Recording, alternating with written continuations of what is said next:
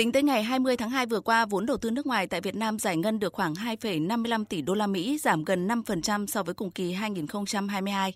Xét theo lĩnh vực đầu tư, số vốn này được giải ngân cho 17 trên tổng số 21 ngành kinh tế, dẫn đầu là ngành công nghiệp chế biến chế tạo với tổng vốn đầu tư hơn 2,17 tỷ đô la Mỹ.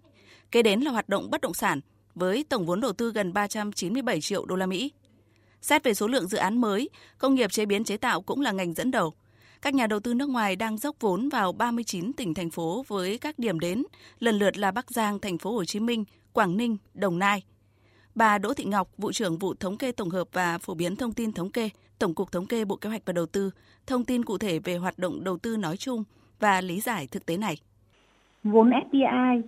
đăng ký điều chỉnh tính đến ngày 20 tháng 2 năm 2023 là đạt 535,4 triệu đô USD thấp nhất so với so với các năm uh, trong uh, so với cùng kỳ các năm là từ năm 2019 đến năm 2023 và vốn uh, đầu tư trực tiếp nước ngoài thực hiện trong 2 tháng đầu năm cũng giảm 4,9% so với cùng kỳ năm trước, cho thấy là khó khăn của kinh tế thế giới khiến các nhà đầu tư nước ngoài cũng chưa mở rộng quy mô và các dự án hiện hữu tại Việt Nam. Trong khó khăn chung của kinh tế toàn cầu, chuyên gia kinh tế Lê Duy Bình, giám đốc điều hành Trung tâm Nghiên cứu Kinh tế Economica Việt Nam cho rằng, đầu tư công tăng là nỗ lực rất lớn của chính phủ cũng như các doanh nghiệp, cơ quan quản lý, khẳng định phương thức điều hành đang ngày càng đổi mới và tích cực hơn. Tuy nhiên, động lực thúc đẩy nền kinh tế không thể chỉ trông chờ vào đầu tư công, cần thúc đẩy đầu tư tư nhân, đặc biệt là đầu tư tư nhân trong nước và cần đẩy mạnh quá trình triển khai vốn FDI thực hiện tại Việt Nam. Ông Lê Duy Bình nhấn mạnh đầu tư cơ công và tạo ra những chất kích thích à, để đầu tư tư nhân nhìn vào đó có thêm những cái động lực hoặc là có những cái không gian mới để thực hiện quyết định đầu tư của mình.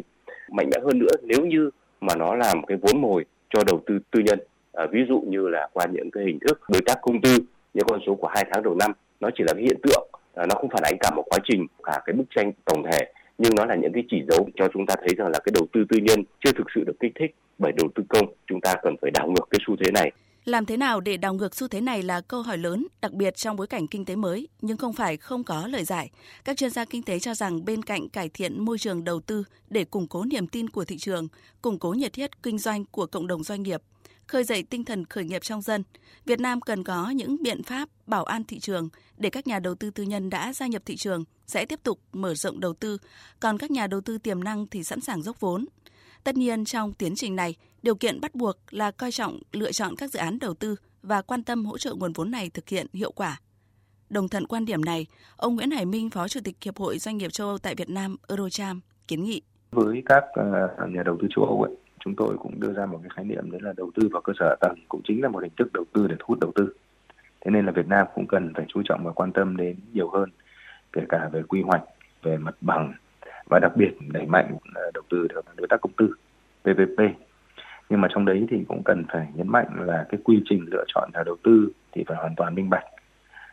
Hiện nay là hiện nay chưa có một cái nhà đầu tư nước ngoài nào tham gia vào cái hình thức đối tác công tư này. Một phần cũng vì là cái chính sách thu hút vào đầu tư PPP nó cũng chưa thực sự là phù hợp và chưa thực sự là ưu đãi. Với các nhà đầu tư châu Âu thì đầu tư vào cơ sở tầng thì luôn luôn là thế mạnh. Đường xá và hệ thống logistics và hệ thống năng lượng và đặc biệt là cái cơ sở tầng xanh phục vụ cho cái mục tiêu phát triển bền vững thì đấy là cái thế mạnh của nhà đầu tư châu Âu và hoàn toàn họ có thể hỗ trợ Việt Nam trong giai đoạn này. Một số liệu chính thức từ Phòng Thương mại và Công nghiệp Đức tại Việt Nam còn cho thấy 93% doanh nghiệp Đức tiếp tục mong muốn đầu tư vào Việt Nam. Nhiều doanh nghiệp có ý định dịch chuyển hoạt động sản xuất kinh doanh từ Trung Quốc sang Việt Nam. Điều đó có nghĩa mặc dù thu hút đầu tư có phần chững lại trong 2 tháng đầu năm, nhưng triển vọng vẫn tích cực triển vọng đến từ các yếu tố nền tảng như là chính trị xã hội ổn định, các chính sách vĩ mô ngày càng hoàn thiện và có tầm nhìn chiến lược lâu dài. Bà Đào Thu Trang, trưởng bộ phận tư vấn chiến lược phát triển thị trường, Phòng Thương mại và Công nghiệp Đức tại Việt Nam nhìn nhận doanh nghiệp Đức họ đã lạc quan hơn và cái tình hình phát triển kinh tế của họ đã tốt hơn rất nhiều. Điều đó cho thấy rằng là ờ, những cái chính sách, những cái biện pháp ờ, Covid cũng như là hỗ trợ doanh nghiệp nó cũng đã phản ánh rất là rõ rệt cái sự phát triển của doanh nghiệp Đức ờ, nói riêng và và cái nền kinh tế của Việt Nam nói chung. Rõ ràng trong hoạt động đầu tư và thu hút đầu tư hiện đang có những rào cản bên cạnh những thuận lợi triển vọng. Nếu như có thể cải thiện sớm những bất cập, việc thu hút đầu tư sẽ chất lượng hiệu quả hơn và để triển vọng thu hút đầu tư chất lượng cao trở thành hiện thực, cần tăng cường xem xét, giải quyết nhiều vấn đề. Đó là cải thiện mạnh mẽ hạ tầng mềm như là quản trị công, nguồn nhân lực hay là môi trường kinh doanh cùng nhiều vấn đề nền tảng khác. Trong đó, cần nhắc lại, đầu tư xuất khẩu tiêu dùng là cỗ xe tam mã, là kiềng vai chân, là động lực của nền kinh tế. Xuất khẩu và tiêu dùng nếu như suy giảm cũng khó thu hút đầu tư và ngược lại. Điều này không hề dễ dàng trong bối cảnh toàn cầu, nhiều biến động bất định, nên rất cần những chiến lược tổng thể, bài bản. Ở cấp vĩ mô đó là điều phối, định hướng và ở cấp doanh nghiệp, tỉnh thành ngành là chương trình hành động với nỗ lực đổi mới sáng tạo không ngừng.